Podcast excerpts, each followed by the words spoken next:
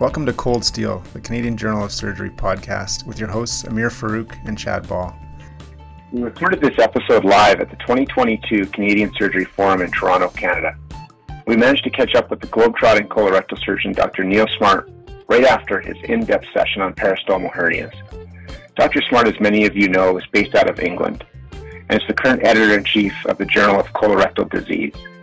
In this masterclass episode, we delve deep into the management of peristomal hernias, stoma formation itself, and the management of this complex disease.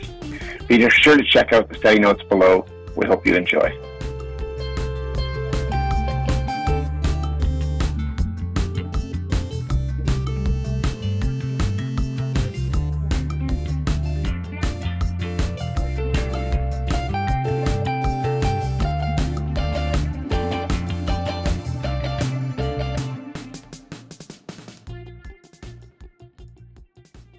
Can you tell our audience uh, where you grew up and where you did your training?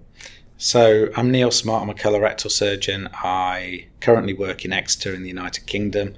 Although I'm not from Exeter originally, I um, went to medical school up in the northeast of England in Newcastle upon Tyne. I did my early surgical training up there, and then I moved to the southwest of England to do my surgical training in and around Bristol, Exeter, Plymouth, and then I did a fellowship over in Colchester with um, Tan Arulampalam and Roger Motson doing laparoscopic colorectal surgery uh, before eventually taking a consultant job back in Exeter. So, been as a consultant now for oh nine years, something like that.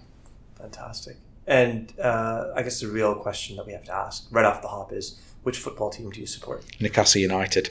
Newcastle United? Indeed. They're going through a revolution. They are indeed. They're, they're awesome to watch. What's the name? The he's such a flair player. The midfield. Uh, how can I forget his name?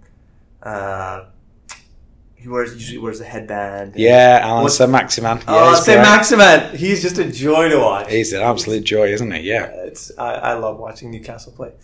From what I understand, you originally actually wanted to be a neurosurgeon. Is that right? Yeah, I mean, I, I, I had a slightly strange path through medical school because I um, did the first two years of med school, which is an undergraduate program in the UK, and took some time out to go and do a PhD in the middle, and I did it in developmental neurophysiology. And at the end of that, as a medical student, I thought, oh wow, wouldn't it be great to put my PhD to some use clinically? So I explored the idea of doing pediatric neurology, which wasn't really to my liking. Um, couldn't really cope with some of the non-accidental injury stuff mm. and child abuse. Found that a bit much. Um, and then I ended up having some experience with neurosurgery, and I thought this is quite good fun, and that's what really got me interested in surgery. But you know, as you go through your postgraduate training, you meet some people, and I was really fortunate to meet a guy called Mark Mercer Jones who uh, was a colorectal surgeon up in the northeast of England who said to me, Why don't you come and be a colorectal surgeon? And I thought, Well, you seem to have a lot of fun when you do your job. So the rest, as they say, is history. That, I mean, to our benefit and neurosurgery's uh, downfall, I guess. So, so, so thank you to Dr. Mercer. Um, you are the editor in chief of colorectal disease. Mm-hmm. Congratulations on that. You've been there now for a couple of years. Yeah, I started in December 2019. Um, I took over when the previous editor in chief, Neil Mortensen, uh, demitted because he was um, standing for election as uh, president of the Royal College of Surgeons of England, which he currently still is, is in that position. So, wasn't small shoes to fill, um, so it's quite daunting. But um, you know, I had great mentorship from Neil, and before that from John Nicholls from St Mark's as well. So, you know, it's been challenging times, particularly with the pandemic, but immense fun. Been really good fun. Uh, what kind of got you interested in in being the editor in chief and being involved with the journal? So it started towards the end of my training as a um, surgeon. This is about 2011, and colorectal disease decided that it was going to have what in essence was an internship for a junior editor to get people exposed to the processes behind um, editorial decision making and publishing journals. and I applied and was one of uh, two candidates who were successfully appointed, uh, along with a guy called Martin Evans, who's a good friend of mine and a colorectal surgeon in Swansea. He's now one of the editors of British Journal of Surgery. And we had a two year period where we had, has to be said, quite the most amazing mentorship from the editorial team, people like uh, John Nicholls and Najib Haboubi, who was another one of the presidents of the Association of Coloproctology. And it was a crash course in how to do peer review, how to get others to do peer review, what to look for in quality of peer review, how to look at what to publish, how to publish it, how you might alter what you do as a journal to try and make yourself more relevant to readers, to improve your citation metrics.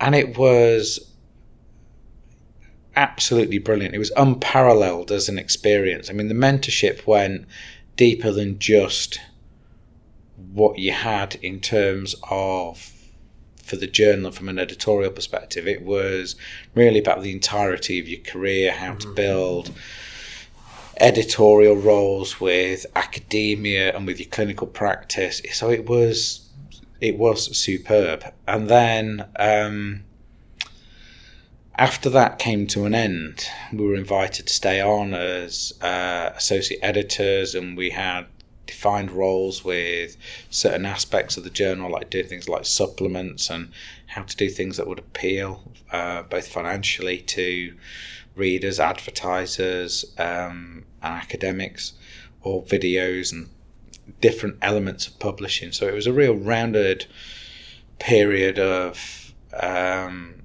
time for me looking at how to do things better. And then when the opportunity came for looking at the editor in chief role, it was about saying, well, you know, we've had some truly world class, world renowned surgeons, and I, I'm not even going to pretend that I'm in the same league as either of them. Um, but what I thought was that there's a way forward for the journal as we head to um, the new decade about being online publications rather than in print and about being um, journals as they all seem to move towards open access with all the things that have come about through the transformative agreements, the Plan S processes for making everything open access, and the way in which funders were going with mandating that both in North America and in Europe. And I thought there's some real exciting ways forward here, and that really appeals to me to be able to lead at that time and to see those changes through into fruition. So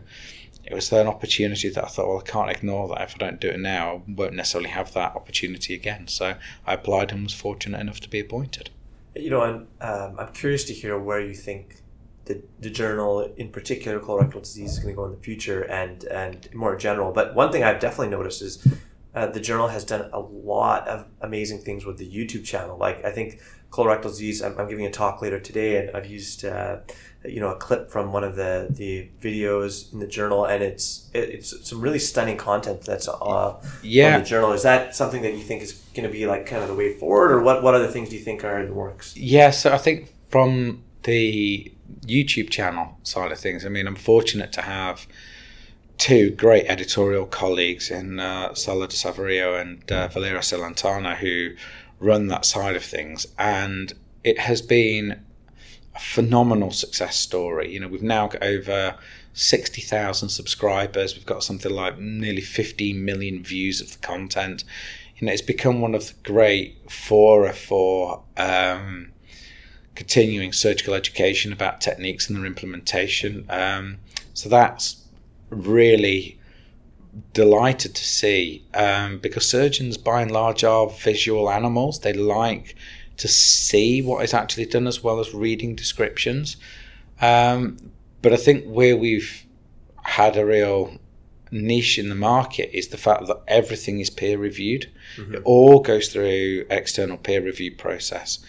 And you know, this stuff that we reject, this stuff that we accept, we might accept it's not perfect, but it illustrates a nice point some of the videos, particularly the proctology ones, are enormously popular, you know, which have had three, four million views because Um, it's been traditionally very difficult to get access to some of the training in those techniques because some of them are done in community hospitals where the trainees might not be able to get to if they've got commitments for like um, uh, theatres in you know where they're doing major resectional cases they might not get to do some of the proctology stuff and there's been a constant comment for trainees certainly in the United Kingdom and in some parts of Europe that their proctology education hasn't been as detailed as perhaps their cancer resection work has been in training so there's been some great opportunities there. And do I think it's going to carry on? Yes. Do I think it's going to grow? I do.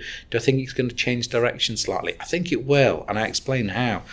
There are real moves afoot amongst the academic community about describing and implementing innovation better. Um, there are certainly colleagues uh, at the University of Bristol are looking into how innovation is described and reported. And I think having repositories of new surgical techniques, which can be publicly displayed, evaluated, and then outcomes documented and in a standardized fashion are really going to come to the fore because patients, perhaps quite rightly, want to move away from being a guinea pig. You know, they want to know that something's going to work or is at least going to be evaluated appropriately. I think um, governance structures around healthcare systems are going to demand the same. We've seen issues globally, but particularly in some European countries, about outcomes related to transanal TME. And I think that side of things about how innovation is described and implemented is going to come to the fore, and videos are going to be at the heart of that. And it's going to be fundamental for future education. So I think it's one of the bits of the journal I'm really happy about and pleased about. But where else do I think things are going to go? I think undoubtedly the open access revolution is here to stay. I don't think it's going to go. I think the way in which most of the major funders have gone, North America, Europe, Australasia, New Zealand, it's going to make all high quality public funded research be open access in the public domain. And I think most journals will probably go to that model across the board. When do I think, while the original declarations were hoping that that would have happened by mm, 2023, 2024, the pandemic's kind of put pay to that. I think it's going to be delayed. I don't think everyone will have gone in that direction by the end of this decade, but I think certainly the majority will have done. I could talk to you about this all day. You know, I think there's so many neat things that are happening in, in research, and I, I'm particularly a huge fan of, of the video, and so I totally agree. I think if we don't put into place some some ways that we're going to monitor uh, innovation, and video is going to be, I think, at the heart of that. I think some someone else will do it for us. Uh, but I think I would do a disservice to our listeners to not ask you uh, if you have any of your real pearls of wisdom or tips and tricks in terms of um, things that you look for in high quality research, things that you think of like that now in, having been in the editor in chief role, there's some really important I think messages and communication that you want to um, put out to people when trying to publish good quality research. So I think the landscape in surgery has changed dramatically over the past 10 to 15 years. Traditionally, surgeons were quite a competitive bunch and it was not unusual to find a drive amongst surgical units to publish their data. And so we got a lot of single institution, predominantly retrospective case series. And the difficulty is it's not widely applicable.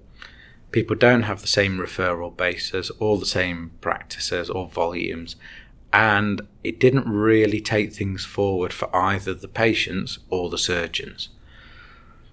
The world has changed, and I think where we've moved to now is collaboration, and we've seen a big shift in terms of surgeons getting together, pooling their data across a variety of units within a country, between countries, and now pooling data from around the globe so that they can talk about what happens more meaningfully for the average patient in the hands of the average surgeon in the hands of the average hospital.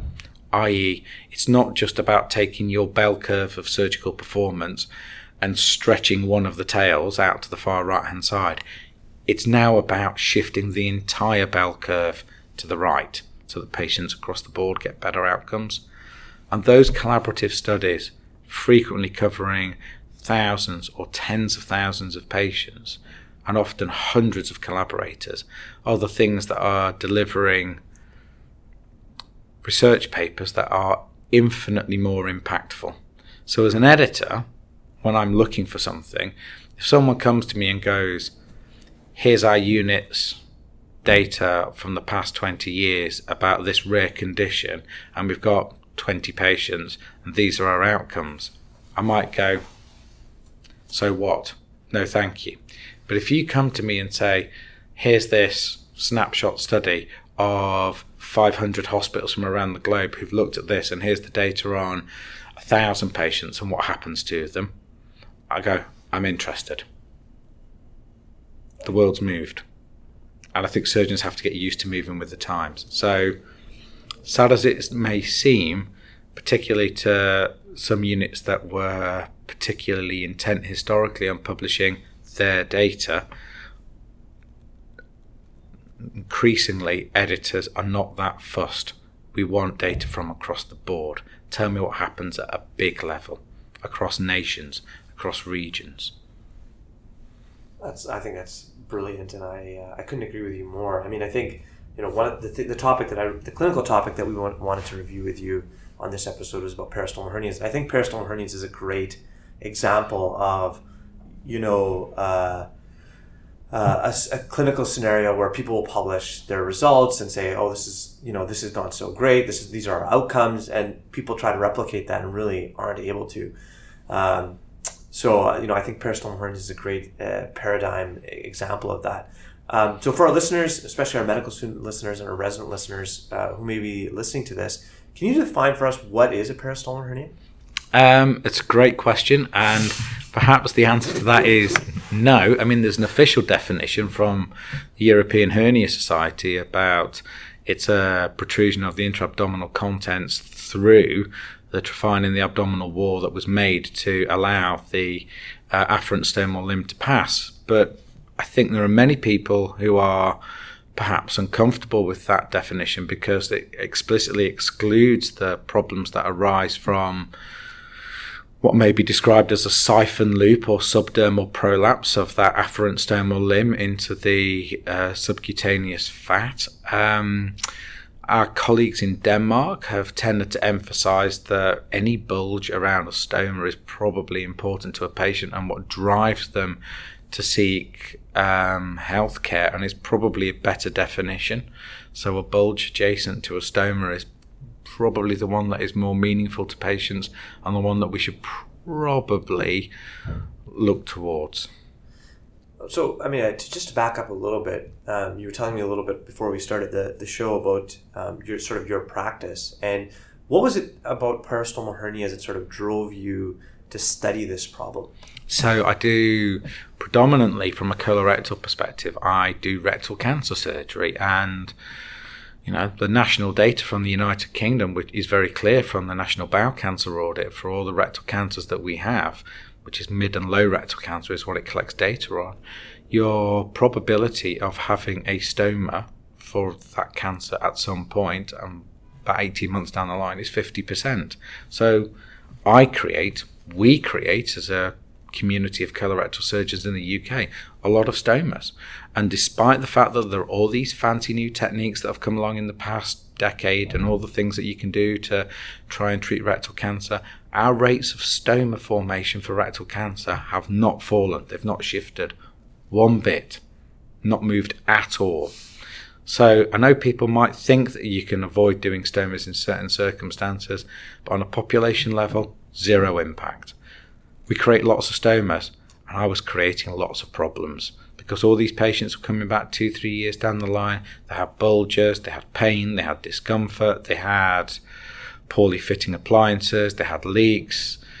They were miserable, and I was curing their cancer. That's great, but I was leaving them in a situation where I cured the cancer, but I'd left them with a terrible quality of life. And that wasn't a win. It's not just about winning that battle with cancer, it's about winning the peace and that post operative recovery. And that's what I was trying to do better. And that's what really drove me to think one, how can I make stomas better so that I don't end up giving them a hernia in the first instance? And two, once they've got a hernia, what can I do to try and make them better and certainly to try and avoid making them worse, which sometimes happens. So that's what really drove it. It was the clinical problem that I was seeing in front of my eyes that drove me towards thinking, well, I really need to look at this in more detail. And one, I think we'll come back to this at some point because you know uh, you, you're running some really big studies, and I think one of the unique things about what you're doing is trying to look at the patient perspective, which is I think something that we fail to do a lot of the time. But I'm curious when you're seeing a patient in the in the clinic or in the office uh, with a peristomal hernia, what are the symptoms that uh, you're looking for or you're interested in? Is it you know are, are you I, I gather the sense you're not like okay here's a bulge I got to fix it right. Uh, what are the things that really in your mind are important to try to suss out if if someone uh, is referred to you with a peristomal hernia or you notice a peristomal hernia? So the thing that I think I've got the ability to correct from an operative perspective as opposed to a non operative perspective is pain. And patients often describe pain and dragging sensations. And they're the things that you stand a better chance of being able to improve. The cosmetic aspect, I don't think, should be discounted because it does impact a number of patients quite profoundly, uh, and particularly those who are younger and of working age and they find it quite debilitating. It stops them living active, fulfilling lives. And so I think that is something that I do take heed of, although it probably isn't the primary thing that will make me want to operate. But I try and tease apart from what the patient tells me about how their quality of life is adversely impacted by the parastomal hernia and what it is that they want to achieve from the management strategy that we'll agree together, particularly if it's surgery, and then what degree of risk are they prepared to accept in order to achieve that improvement. And that helps me figure out what might be the best strategy for that individual patient. So, like, what are the things that uh, indicate to you that you need to just watch this person with a peristomal hernia, that quote unquote watchful waiting, which I think you you've taken issue with, or and which are the things that are you're really gonna pursue? I, mean, this is a difficult question to answer, but are, who are the patients that you're not going to operate on? As I guess what I'm asking. So, patients who perhaps have a very high um, degree of comorbidity, and for whom surgery would be very high risk and would have a substantial risk of mortality or further morbidity from surgery. I think you always have to be very cautious. Uh, fools rush in where angels fear to tread.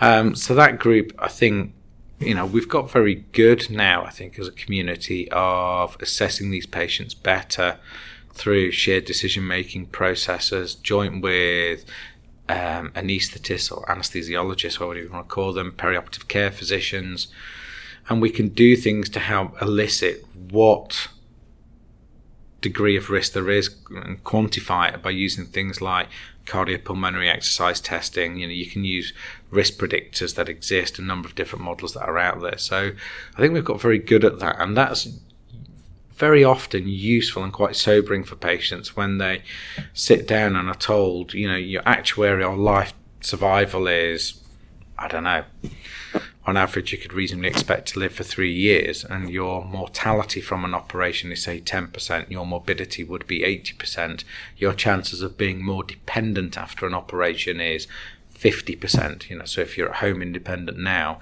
there's a 50 50 chance you'd end up in a nursing home dependent on care. Those types of figures, which we can now give to patients, and we're pretty good at doing that.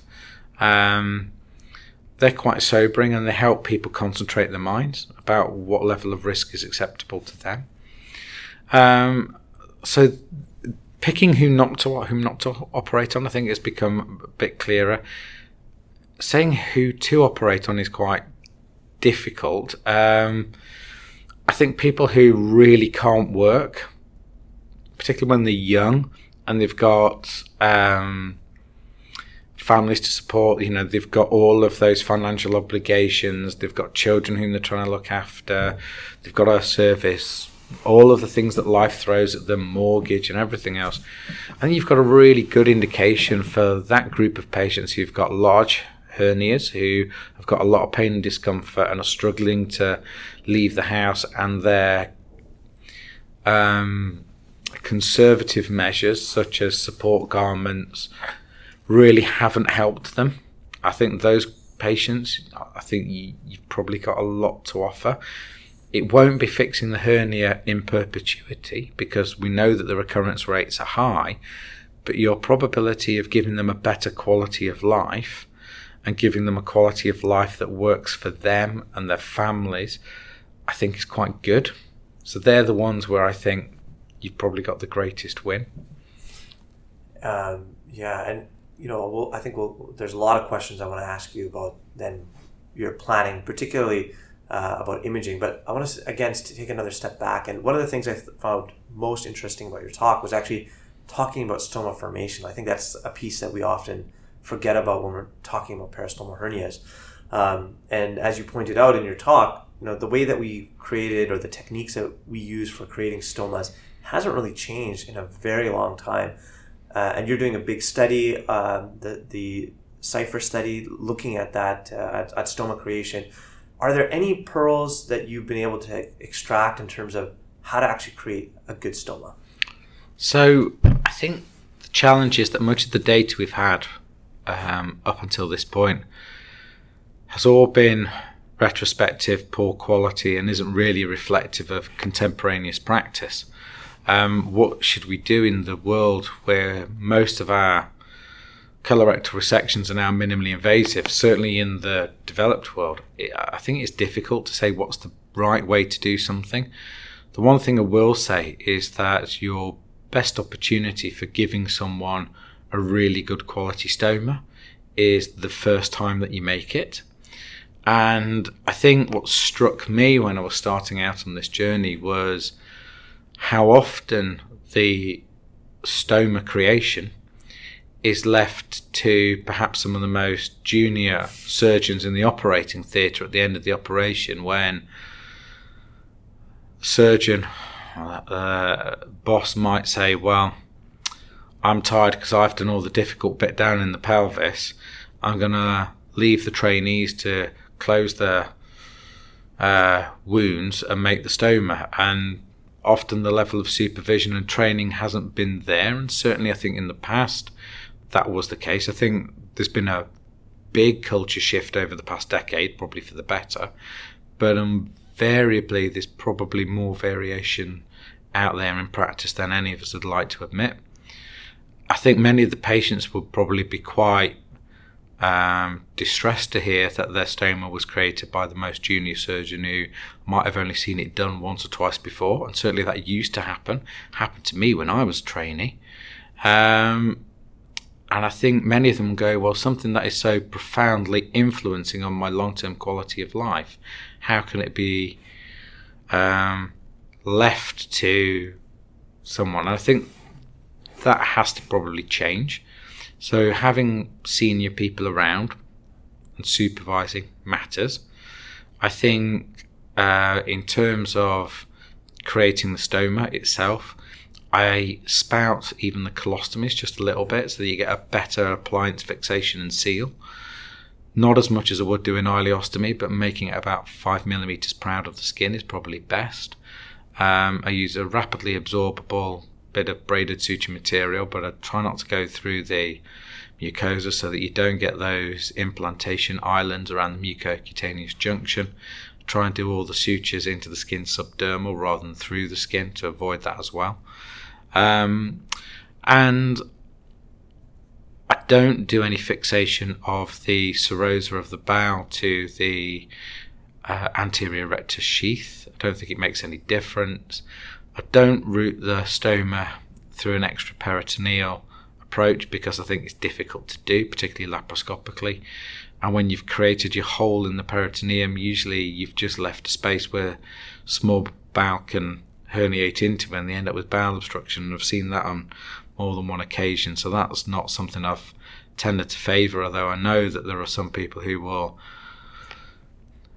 say very clearly that if they do extraperitoneal routing that you do get lower rates of peristomal hernia formation. I'm not convinced. Um, do I use prophylactic mesh? I do in patients who are having end colostomies formed for rectal cancer or anal cancer. I do put prophylactic mesh in, particularly if they've had neoadjuvant radiotherapy of any description because of the impact on wound healing. I want to try and avoid those problems of uh, patients getting uh, peristomal hernias because you've created a trephine through a bit of tissue which frequently has had low dose radiotherapy to it. In the radiotherapy fields, even the modern ones which are located and focused down on those low rectal cancers, the entirety of the abdominal wall gets irradiated to some degree, so they all have worse wound healing afterwards. So yeah, I do use prophylactic you, mesh. Still put you know like they they have these tech, figures in the textbook where they show these you know hernia stoma triangles, trying to locate it at the rect uh, you know at the rectus muscle, above or below the the umbilicus. Are those things that kind of play into your decision making as well? So, having the stoma created at the site where the stoma care nurse is marked preoperatively, I think is really important because it's in the place which is the best place for the patient. And that takes into account all sorts of different things like their body habitus, how they like to wear their clothes, what type of clothes they like to wear. And having something that can be looked after easily, which the patient can see, not have to be dependent on using mirrors to change appliances, is really important for the patient quality of life. And I think we know that. In terms of um, those classic descriptions in the textbook about that stoma triangle, I mean, I think the days of seeing patients with body mass indices between 20 and 25 having low rectal cancer is increasingly rare. Um, not saying it never happens, it's just that most of my patients have high body mass indices because the obesity epidemic is global across most high income nations now. And so it's not uh, unusual to see people with at least a body mass index of 30 and frequently higher 35 40 because we know obesity is a risk factor for rectal cancer. So you know, realistically, are they still relevant? I don't think so very often. Um, if you're going to create a stoma, it tends to be above the arcuate line of Douglas. Um, better support for the stoma as it comes through. I've tended to make it through the body of the rectus muscle. Um, I've tried to avoid going lateral to the rectus sheath, um, and I've not been convinced about some of the techniques where people argue about rooting the muscle around the lateral border of the rectus abdominis muscle. I think you get denervation injuries if you retract medially because of the way in which we know the rectus muscle is innervated. So I haven't gone for that. I do place prophylactic mesh in the retrorectus plane for the majority of those patients.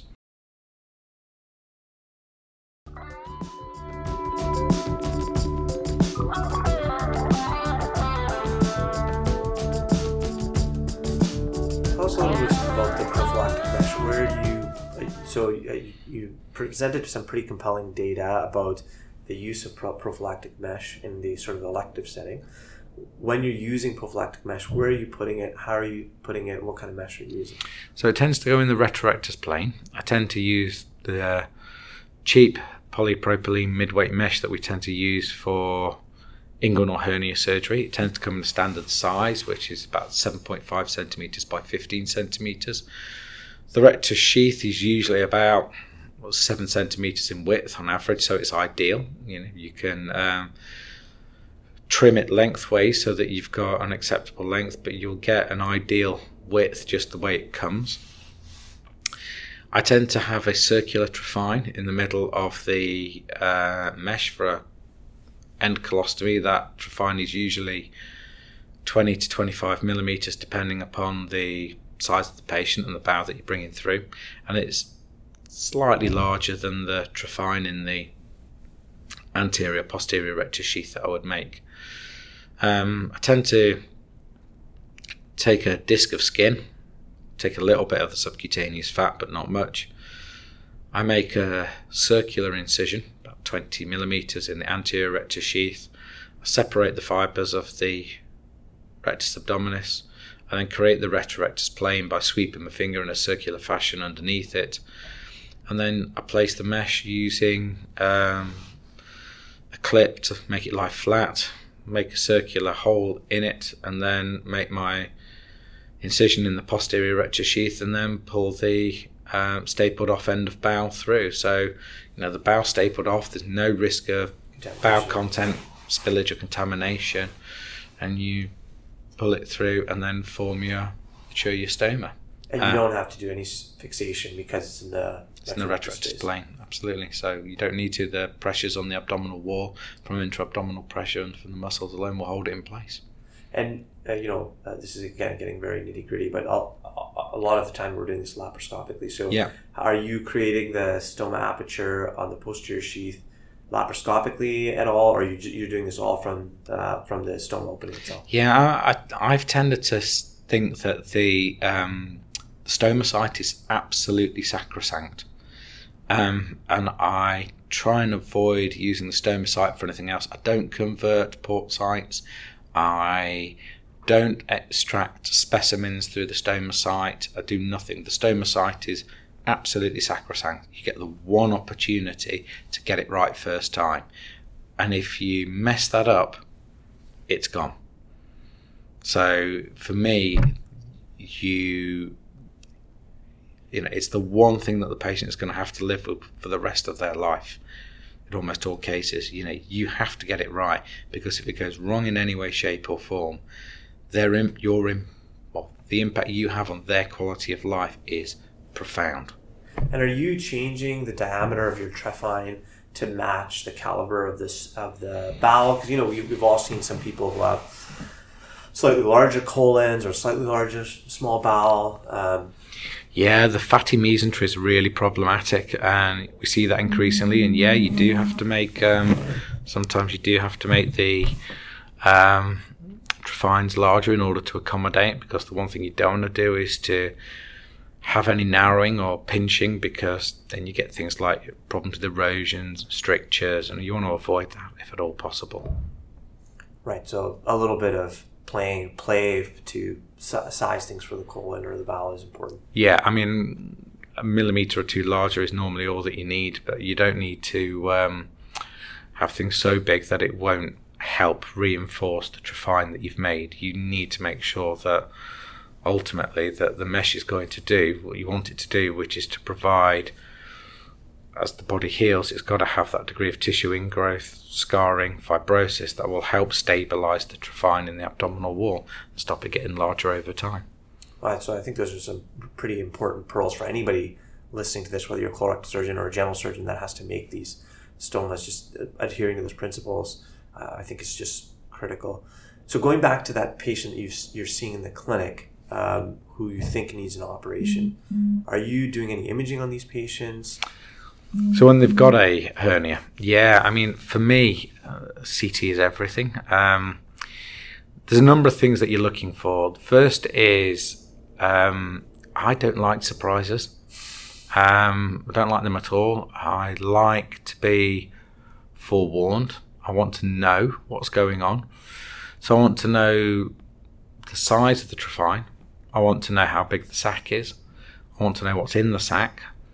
And I want to know what else is going on in the abdominal cavity. And a lot of the time, if you're going to do something for these patients and you're going to use mesh to help reinforce any repair that you do, it's going to make doing further laparotomies in future more difficult. So you want to make sure that you've found that occult second malignancy. You want to make sure that you've identified whether there are any metastatic deposits anywhere. You know, you kind of need to know all that up front because there might be other things going on that are going to take precedence.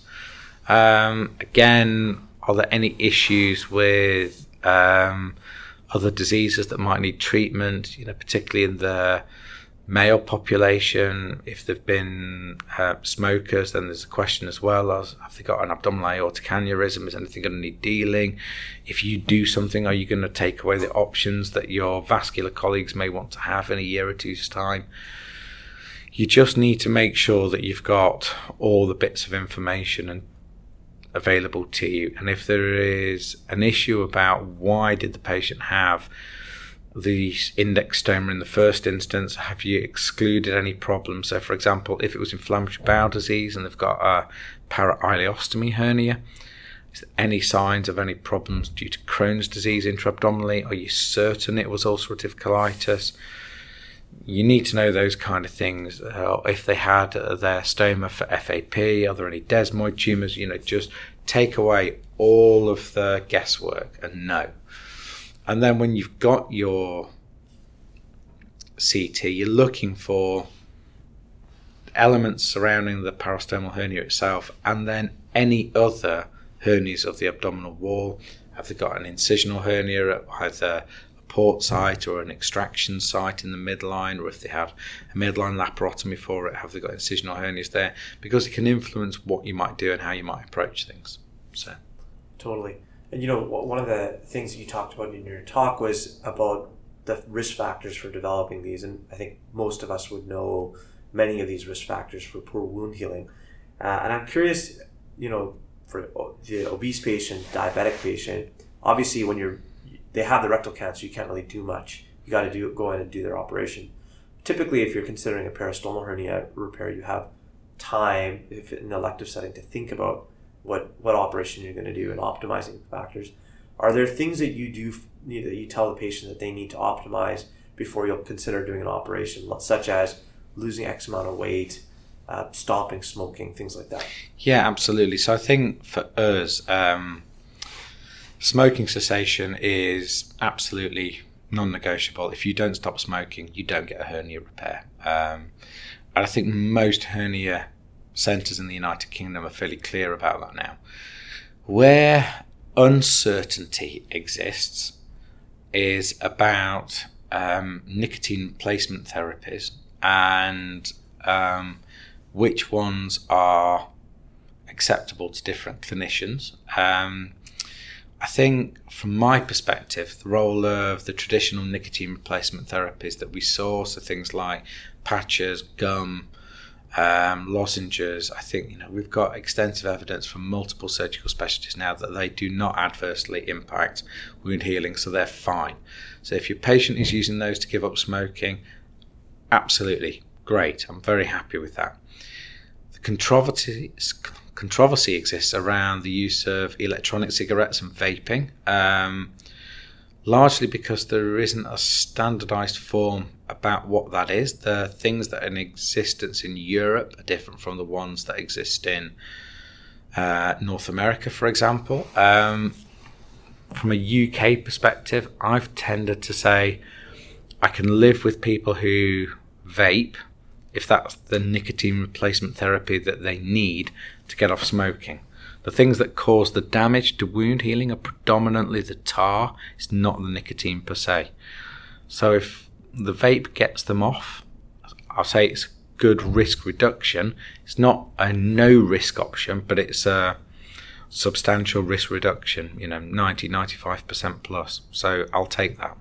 And I'm a pragmatist. I think you have to be. You know, you can't be an absolutist on these things. So I'll accept vaping. Not everyone will. And I know there's intense debate about that. Weight reduction wise, yes, we try and work with patients, um, with dietitians, and in cases where need to be with our colleagues who do bariatrics. Um, trying to get a patient weight down to a body mass index of less than 35 if we can will help, but it's not always feasible. It depends on the starting point. Uh, and in addition to that, prehabilitation I think is increasingly recognised as being important, not just from um, the wound healing side of things, but also about cardiorespiratory complications across the board. Um, so I think nowadays dedicated graduated exercise programs have become increasingly the norm. You know, we're not asking patients to go out and run a marathon or, you know, win the Tour de France or anything like that, but we want them to do the lifestyle modifications. Now, what proportion of patients buy into the whole program? 50%. There's a lot who don't. There's a lot who continue to eat very poor diets, who put on weight despite trying to lose it. They continue to smoke. They won't um, buy into the whole scheme. And in those patients, do I go ahead and operate? No, I don't. Not unless they present as a life threatening emergency. Why not? Well, because the outcomes we know are so poor. And many of the patients struggle, but they go, Well, how can I be worse than this? Well, it's the golden rule of surgery, and we all know it. You always have the capacity to make someone worse, not better. And, you know, sadly, you know, I've learned those lessons the hard way, just as every other surgeon does.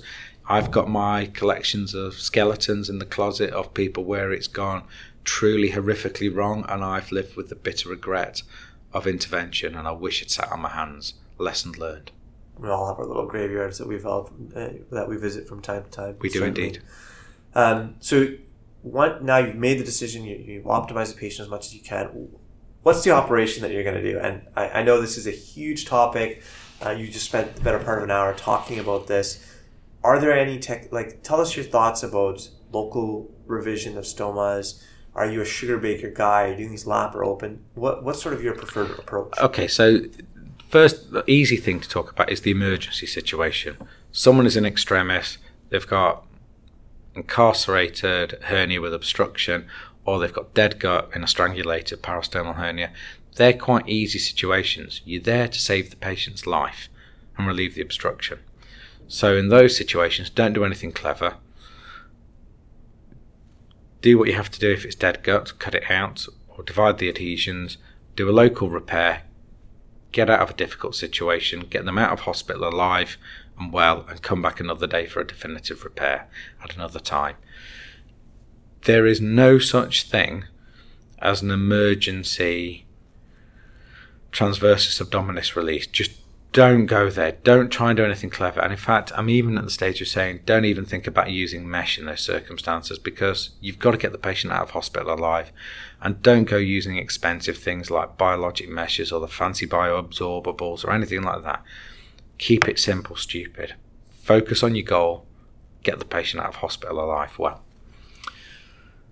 do I like relocating stomas? No, I avoid it if I can at all help it because. Um, if you're not careful, they end up with parastomal hernia at the new site, an incisional hernia at the old stoma site, and an incisional hernia at a laparotomy that you made to move it. So avoid that at all costs unless the patient can't see the stoma and look after it. Um, what else do we do? Well, it depends then if you're doing a planned operation on what the index operation was and what it was for. Mm. Commonest thing that we tend to see are patients who've got uh, a paracolostomy hernia, having had a um, laparoscopic abdominoperineal excision for low rectal cancer. Now, for many of those patients, they will have a European Hernia Society Class 1 parastomal hernia. So, usually with bits of omentum, occasionally with bits of small bowel come through the trephine, reducing the contents, there's an argument about whether or not you should do a hybrid approach and excise the sac through a hemicircumferential mucocutaneous incision, closing or tightening the trephine, and then doing something like a Sugarbaker approach. It's a good option. It has a role, and for many patients, particularly if they are older in years, and I've got one or two comorbidities, doing um, a minimally invasive approach has got a lot of advantages. It reduces their chest complications. Will it work well permanently? Mm, don't think anything really does, but it offers a lot for that group of patients. And I think, in terms of bang for buck of what you're trying to achieve, it's got a lot to offer. If you've got someone who had open surgery as their index procedure. Say, for example, they had fecal peritonitis, they had uh, a laparotomy and a Hartmann's procedure, and they've got medical problems that mean, for example, that you wouldn't want to necessarily consider reanastomosing them and restoring their GI continuity, and the patient wants to keep their end colostomy. In, but they've got a European Hernia Society Class 4 peristomal hernia. They've got a big incisional hernia, they've got a large peristomal hernia, they've got almost anterior abdominal wall failure. That group of patients, as long as you've dealt with the bioburden of all the previous contamination, open surgery, retrorectus mesh, um, tends to be permanent synthetic mesh, midweight, macroporous polypropylene, nothing particularly fancy, uh, is what I would tend to use. Does it matter whether you use a um, circular trephine? Does it matter whether you use that extraperitoneal Sugarbaker or Pauli approach? Um, I'm not certain that we've got enough data to say at the moment. I've done both. Um, risks and benefits to the different ones. It depends upon what it looks like at the time. I've got no hard and fast rules. If it looks right, it probably is right. Is probably the best thing to say.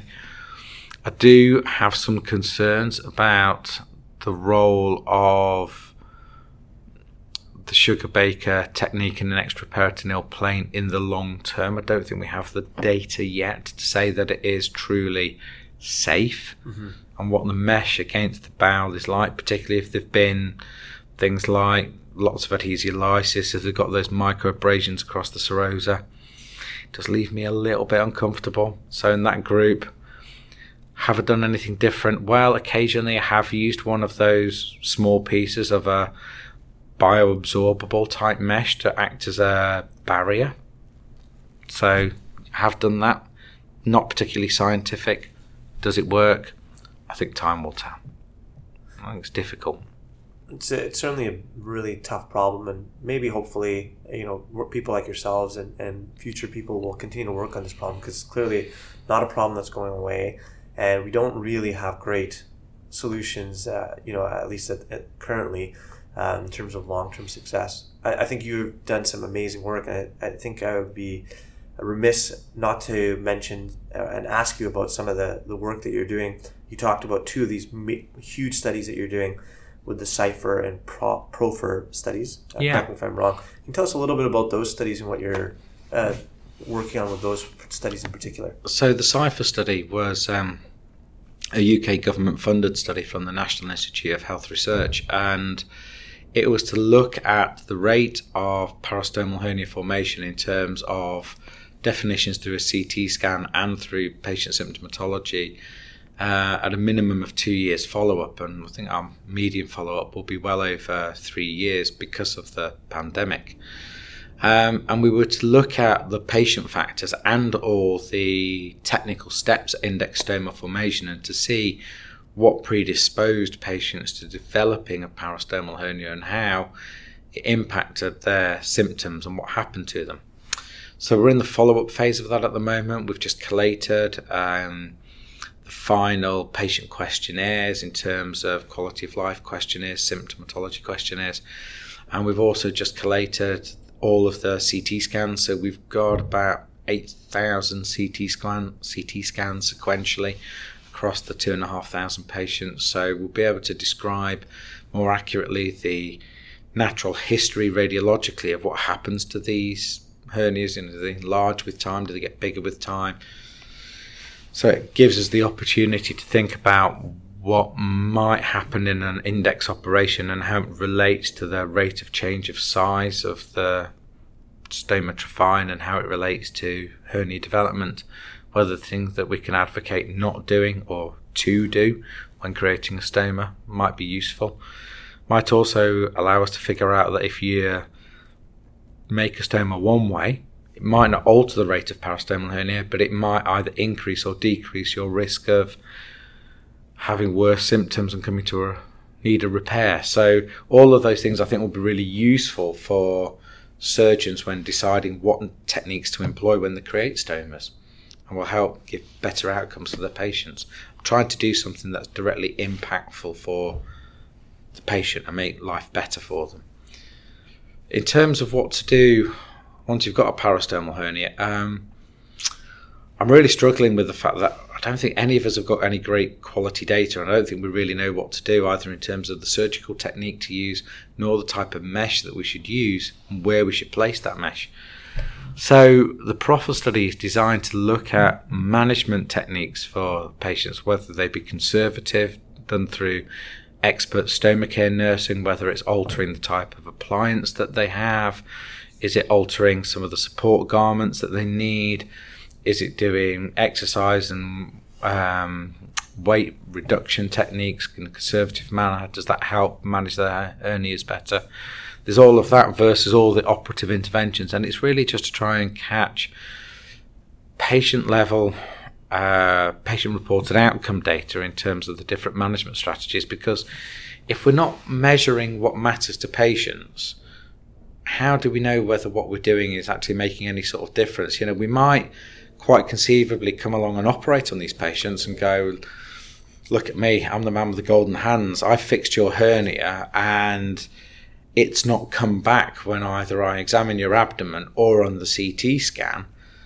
But the patient turns around and goes, That's true, doctor, but my life is a misery because I've had 15 admissions to hospital over the past 12 months with adhesions of my small bowel to the mesh that you've implanted in me, and it's made my life a misery, and I'm in chronic pain. I can't work, I can't leave the house.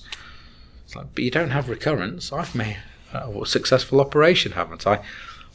I think our definitions of success need to be revised, and I think the definition of success that we should look at is the one that the patient says is a success.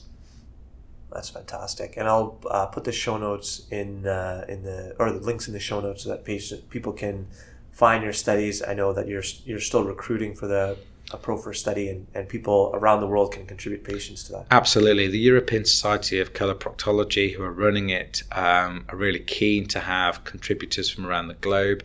I think what's really important to say about it is that I think it's the first time that we've seen a study that has been predominantly designed by a patient who herself has had six parastomal hernia repairs. And much of what we've decided to do has been borne out from her experiences and lived experiences of being a patient going through this process. So it's been brilliant to work with Sue Blackwell. I mean, she's been an absolute inspiration to many of us on the team involved.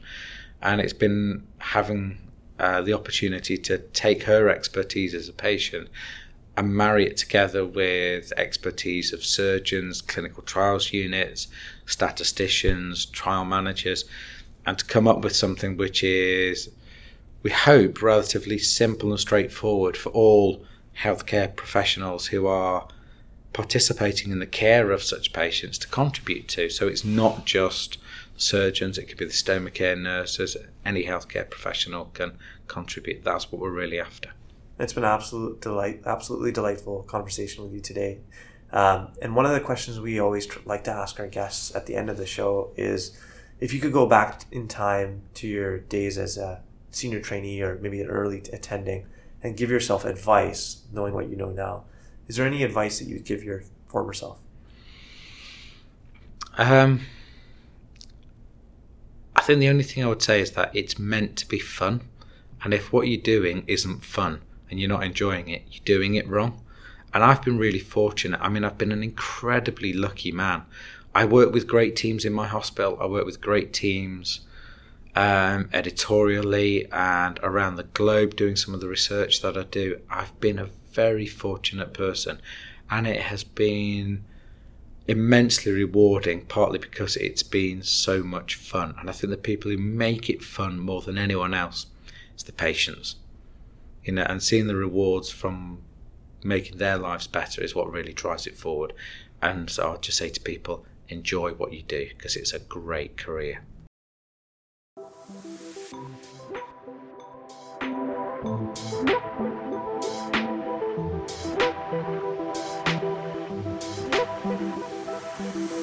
You've been listening to Cold Steel, the official podcast of the Canadian Journal of Surgery. If you like what you've heard, please leave us a review on iTunes. We love to hear your thoughts, comments, and feedback so send us an email at podcast.cjs at gmail.com or tweet at us at CanJSurg. Thanks again.